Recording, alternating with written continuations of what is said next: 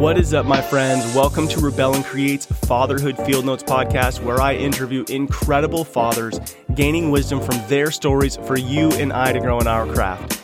I'm your guide, Ned Shout, father to five kiddos, currently ages 8 to 15, and husband to my rad wife, Sarah, working on our 17th year of marriage. So, yep, I'm in the thick of it, the adventure of fatherhood, and I'm working daily to rebel against the low expectations for fathers and create a world where fathers know who they are as they show up for their families. You and I have the greatest opportunity to impact our world through the way we embrace our fatherhood role. I believe the role of the father is to serve, guide, provide, protect, and have fun in the messiness of it all. I'm so stoked for you to meet my friend Brian Bogert today. Incredible father. We dig into the strength that you have in vulnerability. We talk about how to apologize to your kids, paying attention to the signs in your home, and his audacious goal of impacting a billion lives through his organization by the year 2045. Enjoy meeting my friend, Brian. All right, here we go, everybody. Another episode of Fatherhood Field Notes. Super stoked to introduce you to and get to know myself, Brian Bogert. Brian, how are you today? I am fantastic, brother. Grateful to be here with you. Yeah, I love it. I've been looking forward to it all day just to chit chat with you about fatherhood, learn more about your story. So to jump right in, I'm just going to ask a few questions so people can kind of get to know who I'm talking to here. How old are you today? 36. 36. And where do you live? Phoenix. Phoenix, Arizona. How hot is it today? You know, it's uh, very cool today. It's actually only 90 degrees. We got a big storm last night. So it's been in the 110s to 115s, but we got a really nice reprieve. So I'm enjoying it. yeah, yeah, no doubt about it. Um, and how many years you've been married? Uh, married 10. We've been together for going on 15. Okay, awesome, awesome. And then how many kiddos you got? We have two, a seven and a half year old boy and a six year old daughter. Perfect. One of each, huh? Yeah, man, I hit the I hit the jackpot. jackpot. So does that mean you're you're done? You got what you need and you're you're good to go. Oh yeah, I went I went and got fixed as soon as my wife would let me. We we we hit it. I was like, look, I got a healthy boy, a healthy girl. You know, they've got their own stuff, but I figured at that point that that was what we needed to be blessed with, and that's what the universe gave us. And yeah, I was like, let's go. If we ever want more kids, we can adopt. Right? That was kind of where we were at. So that's right. And remind me, how old is your youngest? Six. Six. Okay, so 30 years old, you go and get snipped. That's right. They make you go through a class like, are you sure you want to do this? No, because I already had two kids. I mean, I think I think had I not been a father by 30, maybe it would have been a different conversation. But yeah, no, they they were like, okay. I mean, they confirmed, and they obviously asked my wife and confirmed with her because obviously yeah. the boss needed to weigh in on it. Of course. Um, but but outside of that, it uh, it worked out well. Perfect, man. Nothing like a good uh, vasectomy story. So, um, yeah, I remember I went to get mine. I'm like, I have five kids. Yeah, I don't need to go to a class. I'm exactly. pretty sure, yeah. you know, that I'm not going to have any more kids. Um, yeah. And then tell us, Brian, what do you do for a living? So I build businesses and I build people. Um, you know, I, I go by a bunch of different monikers in my in my titles, if you will, but I range anywhere yeah. from uh, philanthropist, entrepreneur, to human behavior and performance coach, to truly entrepreneur, business owner, um, and and all of the above. So, truthfully, I identify as a husband and father first. Uh, but what do I do to actually monetize our life? Uh, it's it's through helping other people, and in one of our many vehicles because we've got a, a number of entities that do that. So, yeah, beautiful. You know, so interesting. You know, you go. I identify as a husband and father first, right? And it sounds like that's probably the priority list as well. Yep. But then you also know that I got to go hunt and kill and provide. And you found this, you know, coaching, but you know, human behavior and performance is really what you're what you're titling it, leaning into, which is killer, right? So we can already hear it in in your voice, your purpose, your passion, what you care about, that that human behavior, the the opportunity people have to really step into who themselves are. So talk to me just for a minute because I, I'm captivated by this, like as a man myself, how mm-hmm you continue to put your wife and kids first, although you have an exciting passion that you happen to get paid for. You know, how do you keep the one above the other? Because I think most of us would agree it's probably easier to get the pats on the back and the attaboys much faster through the performance and behavioral coaching than it is, you know, showing up for your six year old every day. and, and, that balance. Yeah. So how do you find no, it's, so yourself? it's a, it's a it's a it's a great question, and I, I I wish I could tell you it was easy. It's not. Um, yes. Mm-hmm. You know, it's it's really really hard.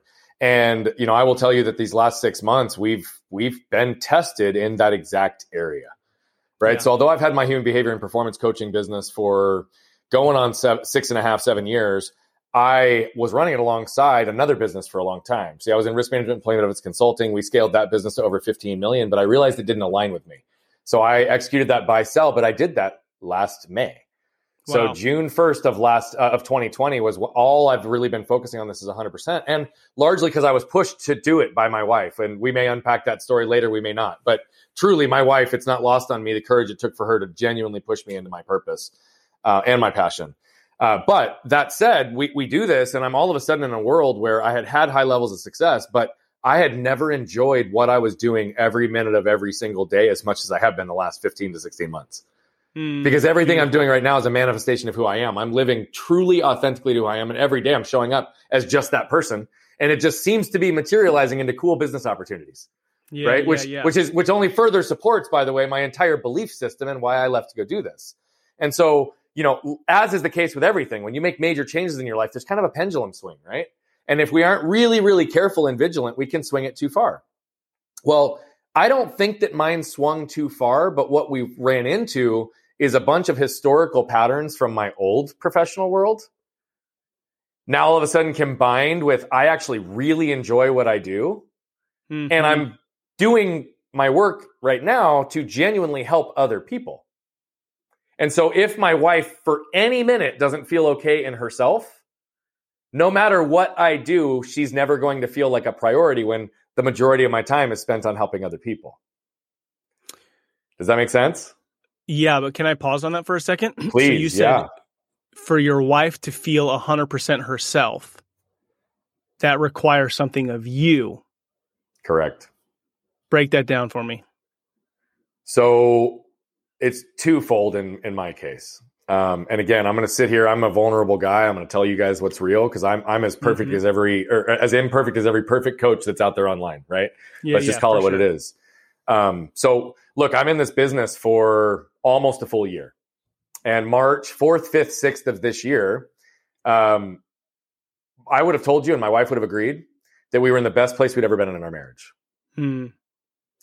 By April 4th, 5th, and 6th, I don't know if I knew I was going to be married for another month, let alone by the end of the year.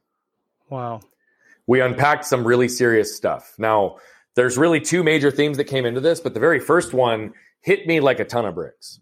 Keep in mind, I am I, I walked away from a very successful growing business to take a major risk and chance to go perpetuate impact in the world. I mean, we've got a crazy goal to impact a billion lives by 2045. I get fully into this, feel fully alive and fully aware, but there was still some stuff that was lingering at home that hadn't been dealt with that I just didn't even see.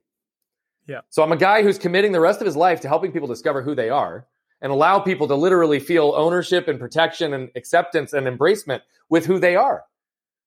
And what my wife continues to tell me in a conversation in early April is that things that I did in our marriage early created patterns and triggers that led to her losing who she was. Hmm. It was rooted in control and it was rooted in temper. Both of which we've now unpacked pretty deeply. The control is a really interesting one, which I'm not going to go into detail on. It actually wasn't control. It was a perception of attempt to help, but the intent didn't align with how it was being received. Mm-hmm. Right? not either one of our fault, absolutely our responsibility to communicate and work around. But then what that really meant is, um, and what's interesting and beautiful about even where we're going on this thought process is what unpacked after that was complete ownership. I had to be aware of it. I had to own it. I had to unroot it and I had to move through yep. it. Mm-hmm. About 10 days after we realized these things, you know, I owned it in the moment. I apologized. I didn't realize there was all this damage. I was genuinely blind to it. I do this for a living for people, and I was blind to this area. And I'll tell you why, because about 10 days later, I realized that I had been angry for a very long time. Hmm. And I'm talking an anger buried so deep it could barely be excavated. Right? Like I literally didn't know it was there. And 98% of people in my life were like, You're not an angry person. Well, anger is not a primary emotion, it's it's a secondary emotion. And mine was rooted in shame, which I've dealt deeply with, and I've moved mostly through my shame. But all of a hmm. sudden I realized that when you have somebody with a personality like mine, right? very hard charging, type A, like just a large energy in general, and my ability to f- infuse life into people. I realized in that moment, Ned, that you flip that in the reverse, and all of a sudden I can also tear somebody down to their absolute core. And whether it be intentional or unintentional, whether by words or actions or just by energy, which often was the case in the most recent years, mm-hmm. right? That actually contributed to not having my family be okay. And I've said always, look, I'm going to be a husband and father first. Yeah. And so in that moment, I literally handed my phone to my wife. I said, please communicate with my team. I want everything off my calendar for the next 10 days, except for one thing. The very first time we were going to speak mutually at a marriage retreat. and we went in and we were like, look, guys, we're coming in raw. Okay. Like we're just telling you what's going on. Well, what I'm really proud of is that I did my own process on unpacking emotional triggers in this case. But why the pendulum swung so hard is there was a lot of historical belief systems both intellectually and emotionally that my wife had had about where she ranked as a priority in my life as it related to my prior role. Mm-hmm. And my inability to show up for her and make her feel like I'm truly her partner, my inability to create an emotional space where she felt safe so that she could actually lean on me that way. She felt safe financially. She felt safe physically. She felt safe in so many other areas, but I didn't give her what she really needed, which was that emotional safety. And so through this anger, I was able to do exactly what I teach people become aware of it, own it, unroot it, move through it, which we can unpack on how what that process looks like later if we decide to or not. But I did that, and in the, in the course of about ten days, uh, we had seen traumatic or, or, dramatic difference and changes in our household. Wow! I'm proud to tell you that in that moment when I realized the anger, I told my wife that I I, I was going to try to fulfill a promise to never have the negative effects of anger impact our house again. Mm-hmm. And I'm proud to say, four months later, it's happened one time, and it was a very minute thing. It was truly an energetic shift right? There was no reaction, there was no voice raised, there was no, it was just something that was in the moment. And so our counselor that we've been seeing for years, uh, you know, we have two special needs kids, so we've been going to counseling for four years just to make sure we could be proactive. And again, mm. in March, we thought we both would have told you we were in the best place in our marriage. So it's not like we were fundamentally unhappy or broken. We've done a lot of work over the years, but there was this thing that was still in our way, and it was my fault right? It wasn't my fault that it existed, but it was my fault that it happened and created damage in my house. And it was my fault that I didn't realize the responsibility I needed to take for it earlier because I didn't see it. And so my 100% going into this world and now loving it, being passionate about it, consuming my time in it, and really focusing on helping other people, even more highlighted the deficiencies that my wife felt in how I was showing up for her, despite the fact that I said husband and father. So I will tell you definitively the reason I can say that first, the reason I can say that's my number one, we want to impact a billion lives. But I just had a conversation with a business partner the other day. And he said, the only thing binary in your world, only thing binary is in, in your world is if your wife and kids are not okay, you'll walk away from everything. There's yeah. a switch in your head. He's like, I know what you'll do. And he said, if you call me one day and you're like, I'm out, that's why. I know it. He said, right. everything else in the world, he said, you don't view in black and white, which is how you can navigate through it. Because I believe that the gift is in the gray area.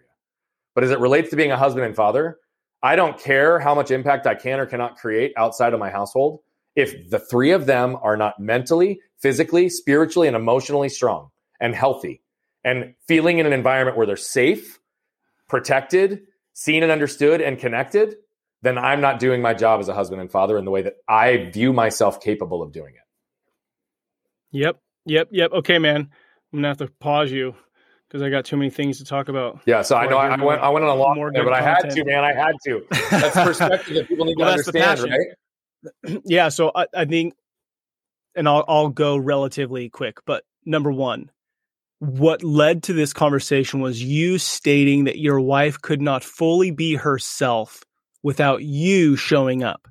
That's exactly in, right. In, and and I think that that's really critical to hear because we're not talking about this like oh, we got to be these super tough, gnarly, masculine dudes, and my woman needs me because you're totally showing up with vulnerable authenticity, which I think are two words that resonate big time with you.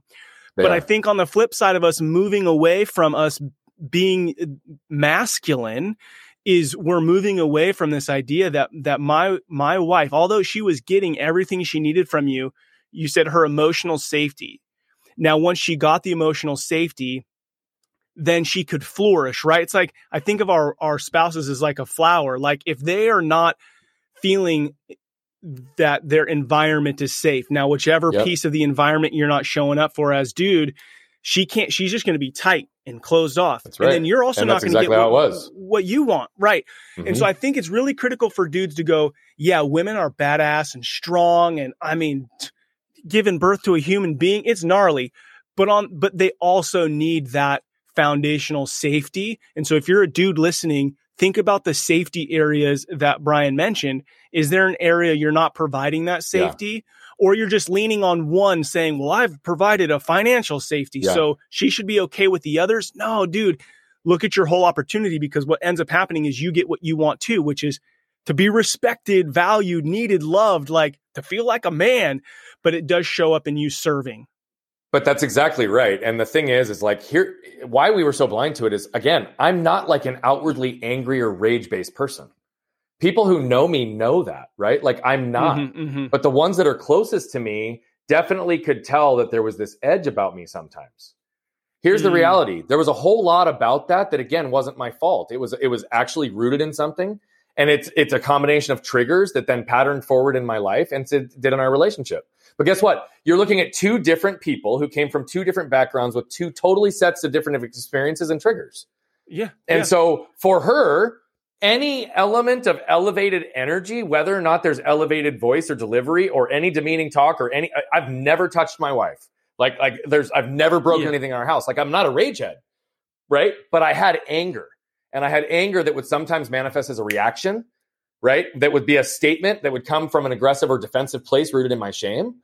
Or I would have anger sometimes that I would be triggered in something based on a sensory overload or something else that would literally just shift my energy enough that I might as well have had a big FU written on my forehead. Right. Right. It doesn't right. matter what I say. I'm not, I'm not energetically providing that safe space for her. And so she came from a place where if there's a male that has an elevated energy, that it's something that triggers her to feel unsafe. Mm-hmm. Again, that pattern in her is not my fault. And I was blind to the fact that I mm. triggered that pattern in mm. her. Yep. Right. And so I created more damage that perpetuated that pattern and her own trigger which further made her pull back because she needed to pay, keep herself safe in every other way. So what I had to recognize is, yeah, her stuff wasn't my fault. My stuff wasn't my fault, but it is absolutely my responsibility. And I'm the only one that could change the dynamic in the house. Right. Right. Uh, yes, yes, yes, yes. So I love this because I think sometimes dudes won't admit to things because they're thinking they're they're going to a fault mode, but you've said twice it's like you didn't you weren't at fault, your wife wasn't at fault. The reality is you have two human beings coming together but if you are the you want to step into the man of the house, which means that you are the servant of the house. You're paying attention to like what's going on. Correct. You take ownership for that. And That's when you it. take ownership, 100%. then you can create change and then you're feeling safe, she's feeling safe. And that's where deep relationship comes is that vulnerability. Yeah. Dude, yeah. so powerful. 100%. Man. And here's the thing. Here's the thing. True strength actually hides behind vulnerability. Hmm. And what's interesting is what we all desire most is human connection, right? Like at the end of the day, we all desire that to begin with. Well, the human experience that roots it in it, I said it a second ago, it's like we all desire to feel safe. We all desire to feel protected, and those are not the same thing. We all desire mm-hmm. to feel seen and understood, and we all desire to feel connected, right? When you get into a romantic relationship, right, you desire connection at a different level. Now, we talk about this thing called intimacy, right? Mm-hmm. Now, intimacy can be romantic and sexual, and it can be intimacy, non romantic and sexual right? Mm-hmm. It can be both. Intimacy is not that, but guess what? The absolute key to intimacy is pure vulnerability and surrender. The only way that can happen is if all four of those needs are met. And so when I recognize that, yep, okay, my stuff isn't my fault, but I'm actually creating damage as a result of my trigger, where yep. she's just mm-hmm. pulling away, right? Mm-hmm. I look at it and I say, when we really have to own, it's when it creates damage, whether intentional or not, because it's in the repair that it matters. So our relationships with our kids have changed. Our kids are starting. I, I, I started to realize as I pulled back from this that they had these little pa- patterns that were starting to show up with aggression and a little bit mm. not crazy, nothing out of the whack. But had they continued down this path for another ten years, watching Dad with this edge, who would they become? Right. Because I'm right. not providing that safety, protection, connection, and being seen and understood to my kids either. And yeah, so yeah, yeah, I was able to literally purely surrender to this point where it's like, okay, but that's what pure ownership is. It's recognizing that it's not just about stepping into it, it's about finding moments of repair as well. Yeah. And we've got to really sh- pay attention to that. Yeah. And as you share it, I mean, just two, two thoughts on this is one, we all seek adventure. We all want to battle the fight. We all want a warrior. We all want to get the girl at the end of the movie, right? But but many of us are not looking at our day to day life as that. We're just looking yeah. at the mess. We're looking at the, oh, well, she said this to me, blah, blah, blah. But when you step into what you're talking about, all of a sudden you're stepping into an adventure worthwhile that is for no your doubt. lifetime. No right? doubt. No doubt. And then with that, you know, as a performance coach and a behavior, human behavior coach, what I hear because of your vulnerability is, hey, I'm imperfect and you can't come to a eight week class or read my eight steps to then okay my life's perfect. What you're stepping into is a growth mindset and choosing to enter a journey where it's going to be something else next year. It's going to yeah. be something else next year. You're stepping into owning this is my opportunity to progress and live my life. Right? Yeah, so I mean, absolutely definitively. Now this will be the hardest work anybody will ever do right? The, the journey from the like, inside out life. is the hardest journey anybody will ever take, yeah. but it's the yeah. most meaningful one definitively. And here's the thing you said it beautifully, but I'm going to say it a different way. Everything I ever have wanted was right in front of me, and I almost lost it because of me. Hmm. Everything I ever wanted was in front of me, and I almost lost it because of me. Now, here's the really beautiful part. I just said this to my other business partner as we were talking the other day. I have felt so happy so free, so joyous, so fulfilled since I left my other business and since we've been doing this. I've had a big level of belief and conviction that a billion lives is truly possible. But what I said to him this last couple of weeks, I said, you know what? And I'll tell you why. I had an admin that was working with me for about six years, and she just, we had some changes in the last month. They were unexpected, but truthfully, they've been a little bit of a blessing. And my wife, who's never wanted to be involved in the business, was like, hey, I want, I want to jump in and do this. Hmm. I want to take over. Like I, I know you better than anybody else. I can do your schedule. I, I can handle all this stuff. I want to run administrative stuff for the business. I want to focus on the what's need to get done. She's coordinating with our chief growth, chief growth officer, our chief of staff. Like she's literally jumped in in like three weeks and our lives are like, we're turning on this one work hat and shutting it off to go be in our space together. And then it's like parent time and when we need to be together time and when it needs to be alone. And we're shifting between these roles so beautifully in a way that has never happened. And I said to my business partner the other day, I said, you know, I've always had a belief and conviction that a billion lives is possible intellectually. I'm only now starting to feel it in every mm. cell in my body that it's going to happen. And this is when he said to me, he's like, it's because the only thing binary in your life is that. Hmm.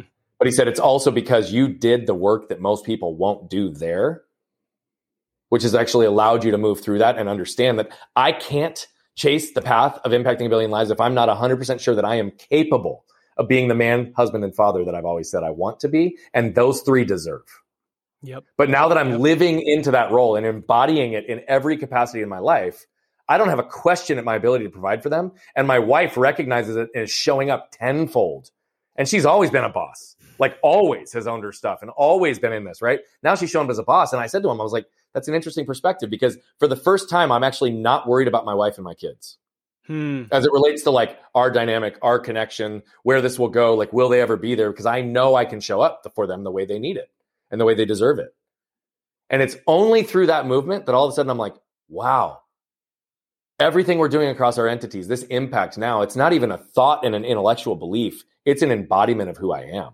Hmm. And so I feel it in a way more powerful than I ever have. And it also has freed me in a way that I can't even begin to explain because the amount of resistance and energy drain that took place living in that place where there was resistance in our relationship, energetic drain because of a trigger, lack of connection, not being fulfilled from my intimate relationship in the way that I want to be. And I don't just mean that sexually, I mean that in every way. Yeah. Right. Yeah. Holistically, like my bucket is overflowing. So now I can give at a rate that I haven't been able to because I've got excess to give. Whereas before I couldn't give what I didn't have. So I would constantly hit this wall of burnout. So when men are listening to this, yeah. understand that like the route to freeing yourself is on the inside journey. I don't care if it's your relationship. I don't care if it's your business. I don't care if it's your health. I don't care what category it's in. People think they're stuck because of the wrong strategy and tactics in their life. And what you reframed beautifully is that's not what we, we don't need any more seven step systems. Strategy right. and tactics are beautiful, but they will only get you so far and they will get you far.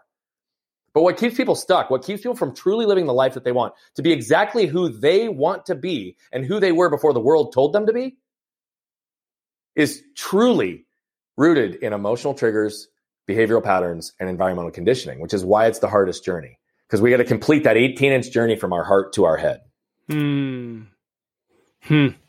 So since we're on that, if somebody's there going, yeah, I don't feel 100% in this area and that area, but maybe in this area because I can control it better from whatever situation I've been in. What would you say is the first step for someone to go, man, I, I want to go on that journey, but one, I'm scared. Okay, we acknowledge it. It's gnarly. Two, I don't know what to do. So what would you say? I mean, you know, commit. Or okay, so like one, I'm going to commit. And I think everybody's journey would be different, right? So it's like once you choose and you start seeking the light, all of a sudden the light's going to show up, right? But but in, if there's any practical couple of steps, what would you what would you say? So beginning to do the work would need to start with awareness. Mm-hmm. It always does. Right. So, truthfully, if somebody's like, I don't know, I'm afraid, it's all these things, like, we need to really just see things for what they are. Our minds process 11 million bits of information per second, but we're only consciously aware of about 40. So what that says is we're largely led by the unconscious. So till we go through a systematic process of moving the unconscious to the conscious, the unaware to the aware, mm. it's going to feel like we're a victim. It's going to feel like we're fate. It's going to feel like we have no influence or control over our destiny or our path. But when we start to bring things into a place of conscious awareness, we can become intentional with them. So you may not know where you're stuck or why. Mm-hmm. You may not know why you're feeling this energetic drain, why you're not feeling worthy, why you're feeling depleted. You may not know.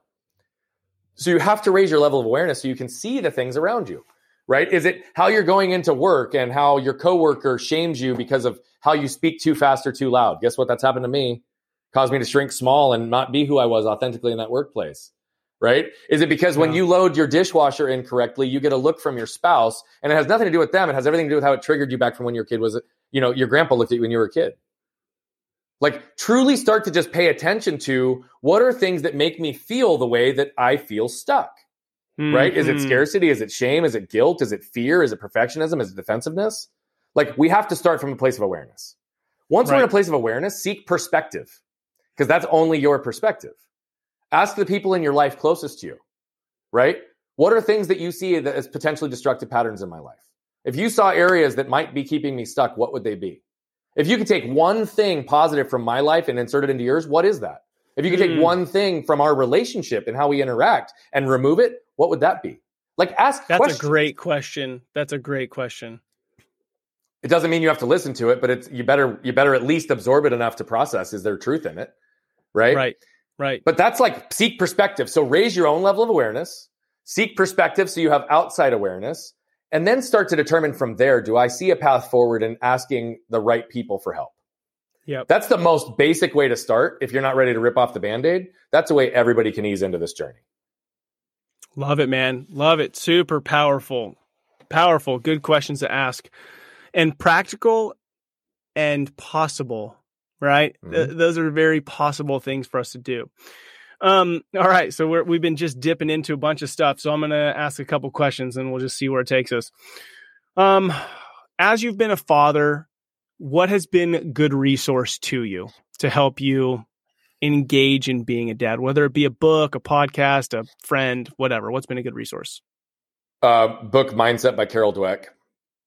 She really talks about the fixed mindset versus the growth mindset.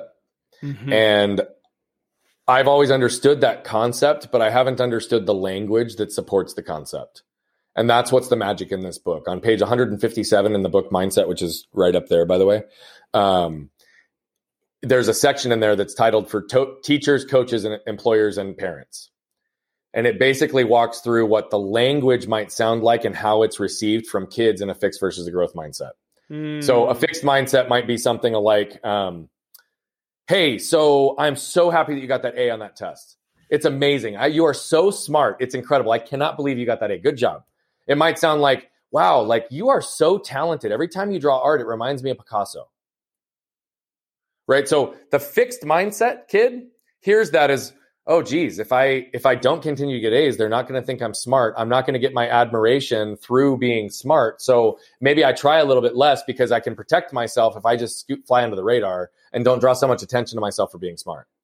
Hmm. The kid on the art will, will hear, oh, geez, Picasso, that's like one of the best artists on the planet. Like I'm just drawn to have fun if I don't continue to produce art, I might I might not actually be creative. I might not actually be that solid at it. So it actually stifles creativity and the desire to want to continue to do things. Now, how do you reframe that to a growth mindset language? Right. In the first case, it might be like, wow, you know what, you got an A, and I'm I'm really proud of you. But you know what, I'm really proud of. I'm proud of the fact that whether it was easy or hard for you, I saw you put in the hard work. I saw you mm. study for that. I saw you pay attention in class. And so, regardless of whether you got an A or a C, I'm really proud of you because you put the most amount of effort into it. Right? The Picasso language is, man, that is like really cool. I love to see the creative side of you. I think it's fun how you can explore with different colors and you can look at different people like Picasso and things to be inspiration for you. But the cool part is, is art's all about you. And I'm just really proud that you're doing something you enjoy it completely reframes the way I parent in certain ways because mm. I can mm. allow myself to recognize what's the language that's actually going to help them focus on the process versus the outcome. That's actually mm-hmm. going to allow them to see these are things that I can do and control that aren't about who I am, but they're things I do. That's really what that book helps people separate. Yeah. So, in that, just because I'm a performance based person, when you talk about the, the, the process right? So how do I not get caught up in oh, as long as I'm performing a process, then I'm valuable? Yeah, so that's a good question. Um, because what you're getting at there is you don't want people to go through the motions and you don't want people to like say, well, this is the process, so I'm performing at this process. Um, because a process, as far as I'm concerned, is always meant to evolve and refine. There you go. And so, yep. Yeah. I love it. So I was just trying to push on it, but I no, I, it's a great. I mean, by the way, that's a great challenging question. I'm happy you asked it because a process inherently should evolve and refine. Yeah, and so I think that that's the point. The point is that I'm hearing is is one. It, it comes down to like what you said about awareness. Like if you're going to say something to your kid, don't just say it because it's the same crap your parents said, or it's what you should say. Like shoulds are don't live by shoulds. So if the kid comes home with words. an A, yeah, if your kid comes home with an A, think about your response. And I think if as a parent, I don't want you to like question everything you do and then cripple yourself. But if your heart and motive is, I'm 100% for this kid and I want to show up for them. And as you know, you got two kids, each kid's different. So you have to know them to know what yeah. works for them. And so I think that one, the motive, two, are you aware of what you're saying? Just to bring it back to being aware, right? Don't just yep. say the same old crap. And then three, it's, um, I love the process. Like you're helping your kids see that they're a part of this thing. And, and clearly, Brian, I know that your kids see you growing, right? And so, yeah. can most kids say, "Hey, I my dad's a growing person," or or are you stuck yeah. in your ways? That's a big deal. So if you're using language for yourself, as far as like, "Oh man, I'm I'm progressing and it's fun," it's fun, yeah, right? And then they'll they'll get into that too. So okay, I love your. But but to, to give an example of that as well, it's even something as simple as like again, we'll go back to the anger analogy, mm-hmm. right? There would be moments where I would like the kids would trigger me and I would react and ah and I like raise my voice, right? Like and and I have a big strong energy and a deep powerful voice and like can that make my kids afraid? Yeah, I never want my kids to be afraid of me. Yeah. Right? But I'm human and do I react in moments because I don't have the ability to actually pull the trigger on my emotional triggers and respond?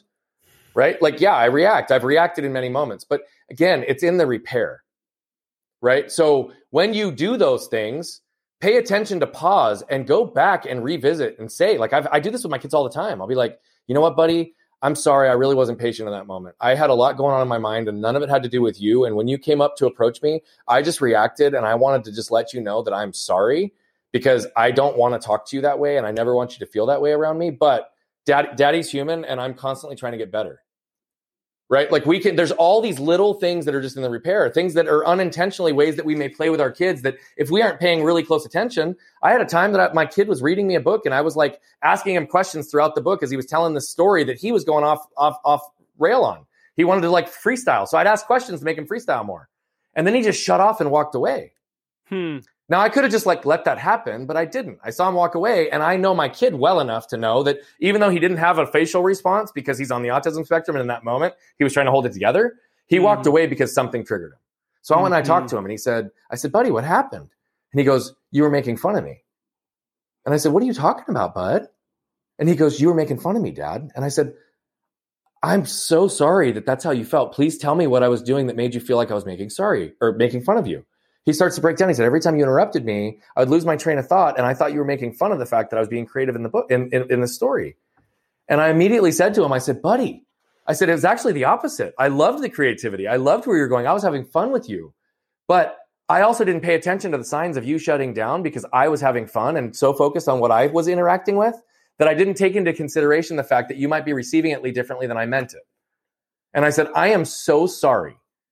And I said, I did not intend it that way. And I apologize for what you felt in that moment. And can we make a deal? And he goes, Yeah. I said, Daddy sometimes loses perspective in those moments. And I don't always slow down enough to see what's right in front of me. And I said, So I was having fun and happy, but I did not mean damage. And I said, Can we try to come up with some system where one, I'm going to commit to you that I'm going to do everything in my power to never do that again because I now know how it makes you feel. Mm. But if I slip into that moment, can you try to bring it to my attention? And if I mess up, can you give me a little bit of grace? Yes, yes. Oh, Brian, this is so good, bro. So in your in your what you said to your son, your first response to him wasn't that's not what I meant, which is defense. So it's like I hear yeah. you say it, the language you use. So first because in your mind it wasn't about you defending what you did, right? Because all of us mm-hmm. feel offended in the moment, right? Oh, that's not what I that's not what I meant. I'm sorry you heard it that way. I hate it when people yeah. say that to me. But if you approach it with the idea that you are here to repair and restore and that life is messy. And the word you use repair, I think is just such a beautiful word. And I think all us men, like I don't use that word. I mean, I guess I use it if I'm fixing something, right? Mechanical. It's no but, different, right? Uh, right. If I could take that into my opportunity and it's not saying that my kids or my wife are broken, although sometimes I might feel that way. uh, we, but, but we're all I'm human. Showing, we're all broken in some yeah, way, right? For sure. For sure. But you're showing up with with the idea of repair, which then takes down the defense of I need to defend what I said. I need to defend my actions. Yep. I'm here because I care so much about you and I'm trying to be so in tune with who you are. And I missed it. I missed it this time. I didn't see the yeah. signal. So help me to be a better dad. But That's I just, exactly dude, right. I just love, you know, you, at the end, you did say, um, it's not what I intended.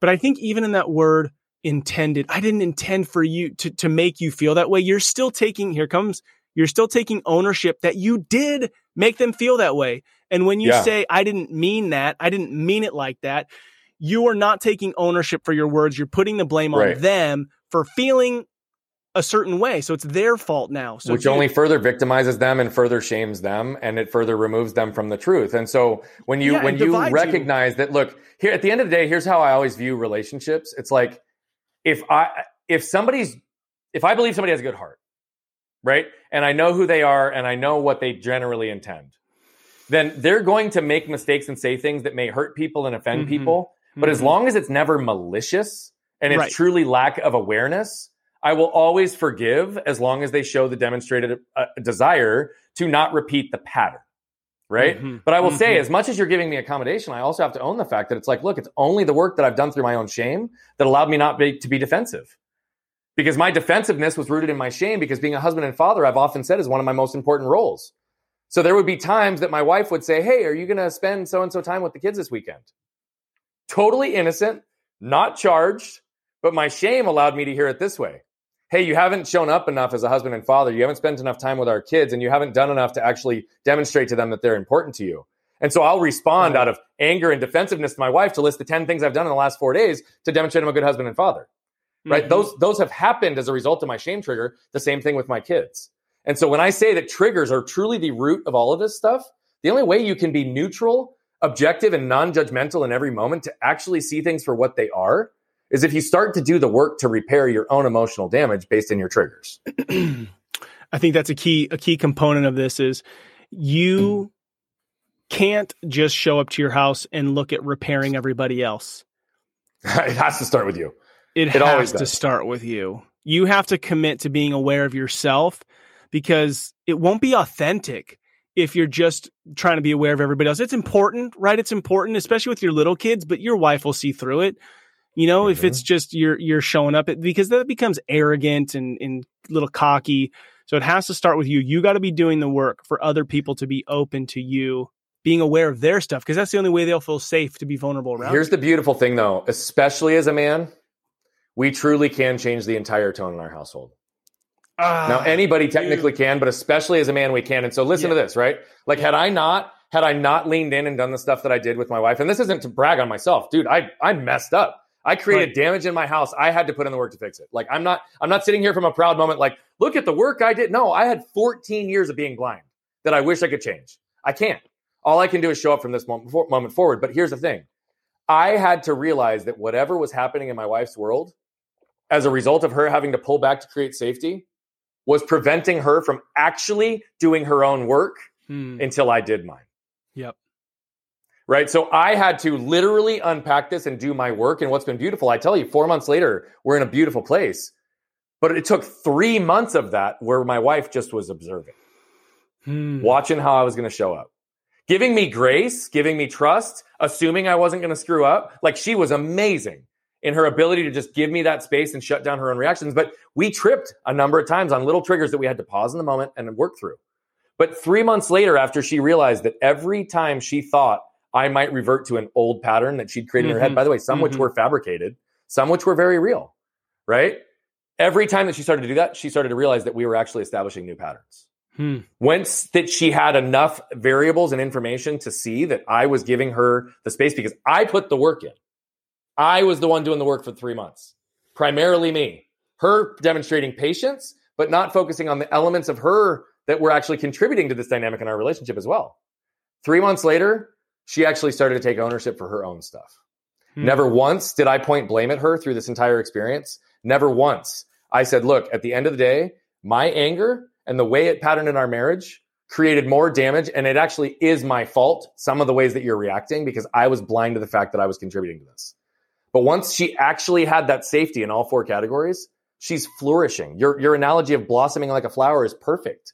I mean, literally four days ago, we just had another quantum leap breakthrough conversation with her as it related to how she's establishing and building a relationship with our daughter that mm. she hmm. didn't have the ability or the capacity to work through and still focus on what we needed to handle. Now that that's not a weight she has to carry anymore, she has more strength to carry other weights in her life to start doing the work that's necessary. And it works for all of us that way. Once we move through something, we no longer have to carry it. And just because we can carry the weight doesn't mean it's not damn heavy. Yeah, yeah, no doubt. Mm. Dude, so good. So good. Oh man, we could talk for like 4 hours. Um okay, let's see here. Where do I want to go? Where do I want to go? So that was mindset. um I have a couple questions I do want to ask to make sure to get to. And and one of them is is the role of the father. What do you believe the role of the father is? I think the role of the father and the role of the mother mother overlap quite a bit. I think to be really, really effective in each role. So if I look at that from that standpoint, that means that I have to bring masculinity and femininity into my house. Mm-hmm. Right? I I have to do that, not just mm-hmm. feed off of the the the soft side from my wife. Right? I think that our kids need to gen- I mean to feel safe, right? Protected, seen and understood and connected. I always look at the way we operate in life through kind of four categories, right? It's mental, emotional, physical, and spiritual. So we talked about that a second ago. Mm-hmm. But I have to genuinely look at the fact is do I have the ability to make them feel that way in every one of their four categories? And so when I look at that, that means being able to have the capacity to have a conversation with my daughter who's highly empathetic and feels emotion and often will just start crying and not know why. Well, it's because she is now starting to recognize, and we are too, that she is truly an empath. Hmm. And so at six, there have been now multiple occasions in the last two weeks where she's gotten to that moment. And I realized that for her, I've got to enter through the heart to have a chance to get into her mind. Mm-hmm, for my mm-hmm. son, just because of the way he's wired. And this, by the way, isn't male versus female. This is just who they are. Okay. Yep. Oh, totally. My my son, I have to enter through the mind to get to the heart. He's he's a deeply feeling person, but he processes everything. She feels everything. Okay. So when we're in bed laying and she's like, Dad, why am I doing this? I have to literally put myself into my heart not think from my brain and try to understand what might she be feeling right now so I can help her process this. So I started asking her questions and I said something to the effect of, you know, sweetie, like, uh, do you feel what other people feel? And she's like, yeah. And I said, when somebody walks into a room with a positive energy, a, a mad energy, a sad energy, do you feel like you understand what those things are? Yeah. How often do you feel those emotions? She's like, often. Okay. So let's think about why you might feel this way tonight here's the two dynamics that took place in the house in the last hour where there was like a sadness with mom in one case and there was some emotion that was from our friend that was in the house do you think there's a chance that you carried those emotions hmm. yeah Did you feel sadness or what you're feeling right now at any moment before those two things? No. Okay. So what we need to start to be able to do for you, dear, is to be able to separate between what are your feelings and what are the feelings you're carrying for others because mm-hmm. that's not your weight to carry. Mm-hmm. As a father, I have to be able to communicate like that with both kids. But I also need to be able to give them a kick in the butt and take either one of them to the ER and allow them to borrow my strength so that they can get through getting a shot, right? Recognizing that it's okay to cry, recognizing that it's okay to feel pain. It's what do we do with that pain that matters. And so I can allow them to borrow my strength, right? So I think a father has to be the way I want to be a father. I'm not going to tell what any other father should do. I'm going to say that a father to me, this is my definition of it. A father to me needs to be able to be intellectually, emotionally, spiritually, financially, and physically providing for their family in some capacity. That's those are how I define it and it's very important to me that I do those things so that my kids can have the freedom to do what they need to do. And if I need to send them to a specialty school because my son's now at an autism academy, my mm-hmm. daughter's hearing impaired with two hearing aids and has dyslexia, and we've got her into specialty program, we have the resources and ability to actually give them the tools they need to live holistically into who they are without the system telling them that who they are isn't good enough. Right. Mm. It's good. my job to protect whatever makes their heart happy and allow them to live into that. Yeah. Yeah. I, I love I love your definition of the role of a father and, and how you show up in those categories and how you show up knowing your kid and then how you can provide them things that they need if maybe they don't have those things. You provide that to them. One other thing that you mentioned um, in in the question form that I had sent over, which I thought was really powerful, and I think we would all ad- agree that this is already true about you in the conversation we've been having. But there was a sentence in there which I thought is just so critical for dads to know. And it was that one of the primary roles of the father is to show love to the spouse or partner or, you know, oh, mother yeah. of the yes. child. Yes. And and, and we've yes. seen that. But why is that so important, do you believe? Oh, it's everything. Um it's everything you know, I when I say that I believe that um, to have a solid relationship, you have to start with yourself 1st mm-hmm. I think that to be solid parents, you have to start with the marriage 1st mm-hmm. So it's yes. no different. I ah. think that we have to invest in each other and invest in what we're doing collectively, right? And recognize that, you know, for example, my wife sees everything, but she has a fear that she's not going to know what to do with it. I see a lot, but I'm always afraid I'm not going to see everything but I never question whether or not I'm going to know what to do with it. And she knows that as well. So we can complement each other in these areas. So, right where I get triggered with my son around the areas that we're familiar, she can coach me for the blind spots that I have in myself that are contributing to the way I'm reacting to my kid and preventing the connection that we both desire. The same thing is true with her and my daughter. I have learned how to interact with my wife. And so I now know how to interact with my daughter because she's a little mini byproduct of her. right. And so I can be gentle with her and hold her. But I think that there's also the element of when we invest in each other, I think it's okay for our kids to see us fight because, again, it's in the repair. Right. Like we do have disagreements. We don't have screaming matches in front of them. We don't throw stuff. Like, again, but do we disagree? Do we allow our kids to recognize like it's okay to have conflict and move through it? Yeah. Because love is as much a choice as it is a feeling. And oftentimes we're in a position where we have to choose to continue to turn into that and love that person. But we need to show that. And we also need to show what is healthy modeled behavior look like within a relationship in a home? Because at the end of the day, when I say we're a byproduct of our triggers, um, behavioral patterns, and conditioning, guess what? We have generational conditioning that takes place.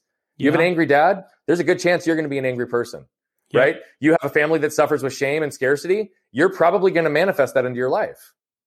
And so, wherever we show up as a couple and whatever foundation we set for our kids is the starting point for how they're going to build the rest of their lives.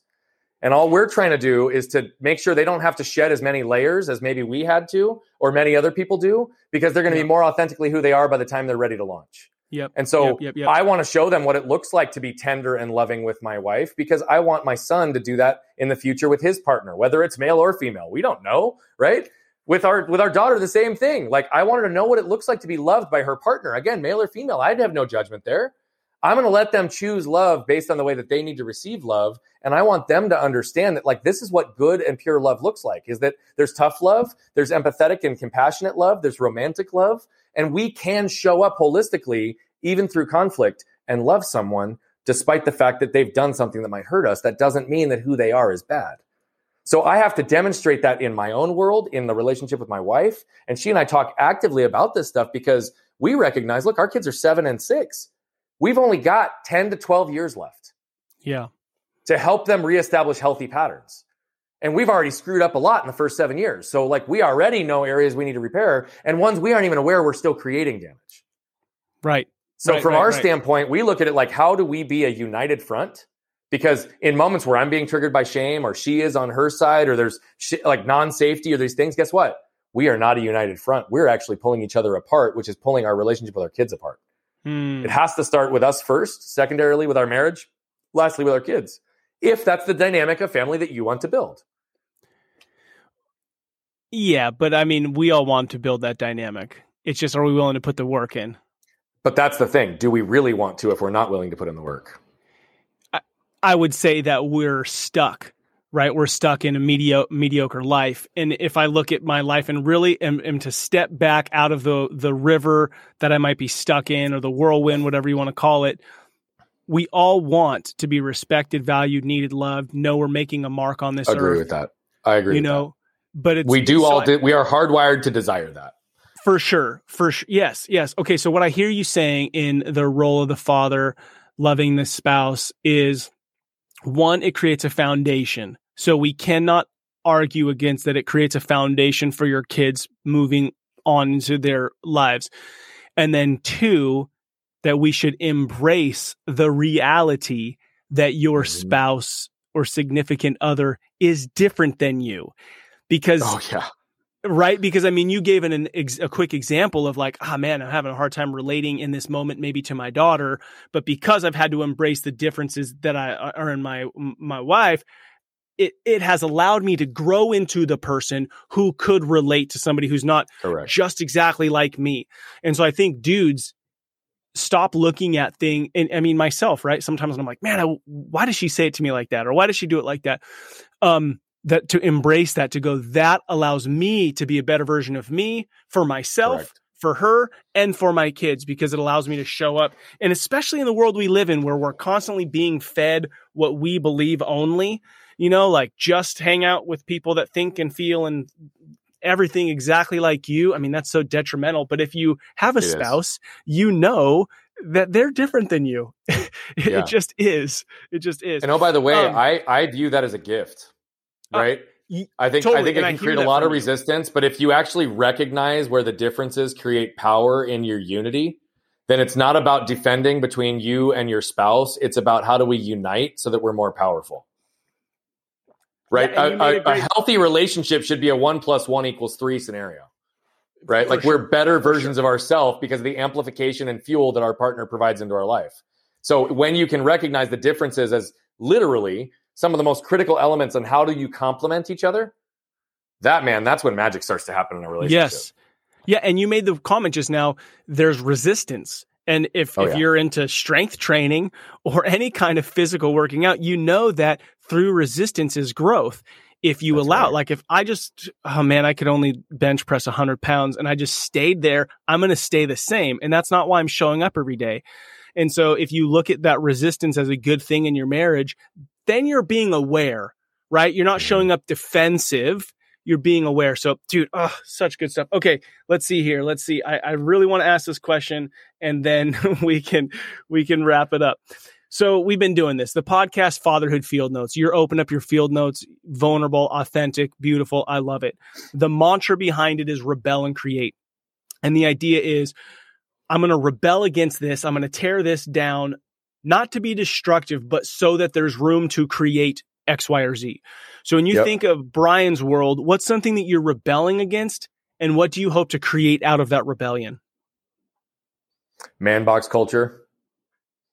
Hmm. I think that there's there's a whole lot of narratives on what it means to be a man, what it means to be tough and strong and you know all these things. And I think right now I'm like a living contradiction in a whole variety of ways. And I'm just like very okay with the fact that like, you know what? Like I am a very strong type A alpha male that Mhm. also feels deeply, that also can be approaching things with empathy and compassion, that oh, by the way, my son, because he grew up with a daughter and a mother, and in autism, especially, gender roles are very non traditional in the way they view the world, wanted to paint his toenails. For years, he asked me to paint my toenails. And I said, buddy, it doesn't make my heart happy, but if you want to do it, do it. Right. And when he was feeling down on himself not that long ago, guess what? I painted my toenails. Yeah. I didn't know it didn't make my heart happy. My toenails are painted still because it gives him permission to live his truth without ever questioning that there's another man that he looks up to in his life that's comfortable enough to do it, despite what anybody else would say about it. Mm. And so I look at that and I'm like, look, I did it 100% to carry the weight for him, let him borrow my strength.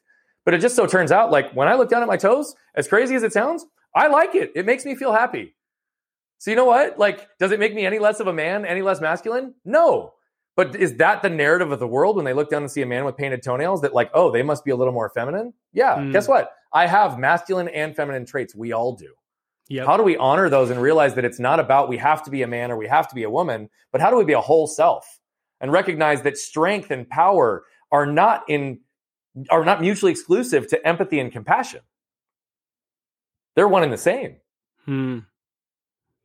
So something you said is is yeah is that they're not exclusive of each other. So to be an, a strong alpha doesn't mean that you cannot be vulnerable and authentic. And it's something you said earlier on in our conversation that true strength hides behind vulnerability. So yeah. it's almost as though it, you know whether you paint your toenails or not.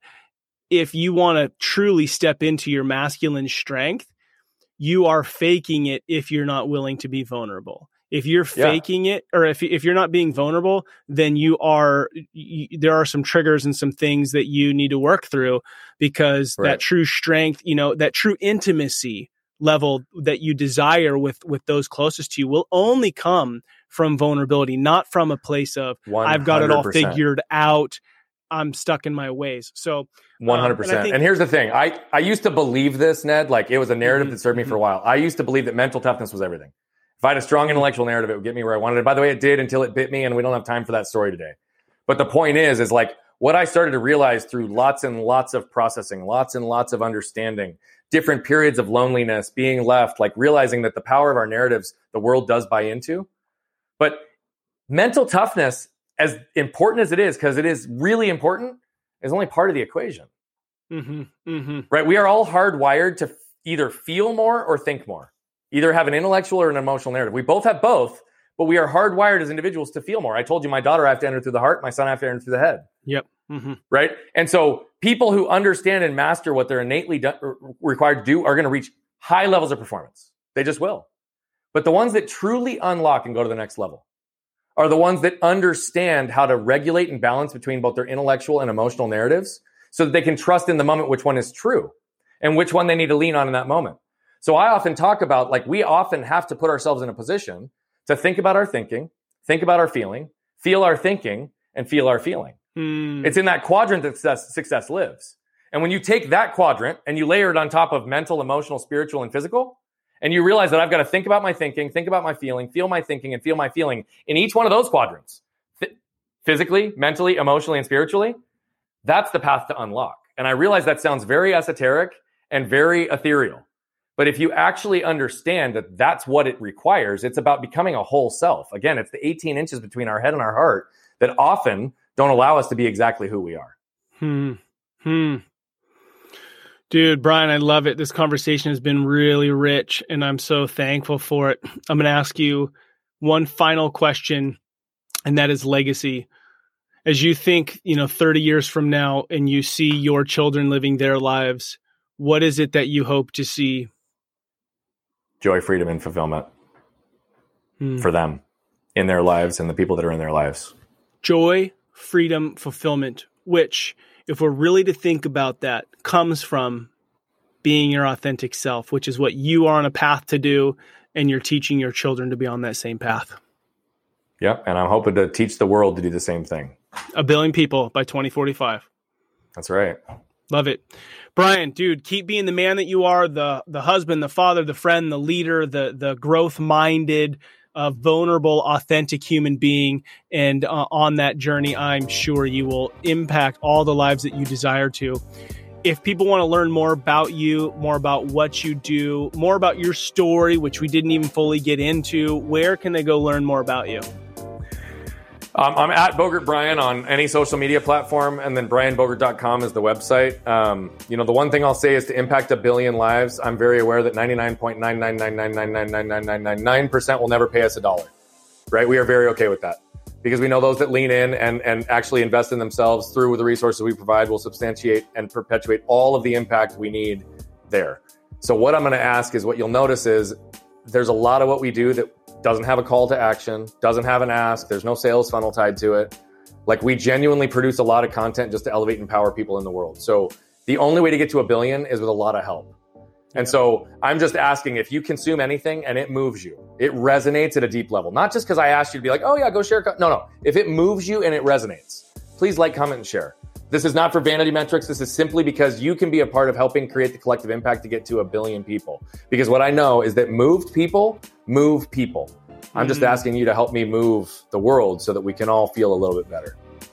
Dude, powerful. Brian, thank you so much. I look forward to continuing just to watch you on your journey, man. Thank you, Ned. All right, until next time.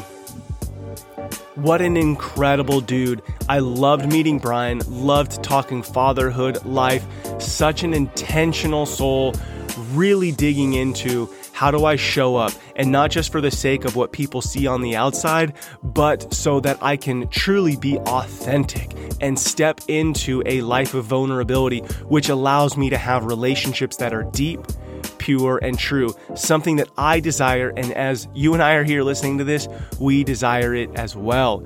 Thank you to all you dads out there listening to Rebel and Create's Fatherhood Field Notes podcast. What you do matters. Don't be like everybody else, be yourself. That is who your kids, spouse, and community needs. This is your guide, Ned Shout. Together, let's rebel against the view that fatherhood has little impact and create lives engaged in mastering the craft of fatherhood. If you could take a quick second and write a review, rate the podcast, it will help spread the word that fatherhood matters.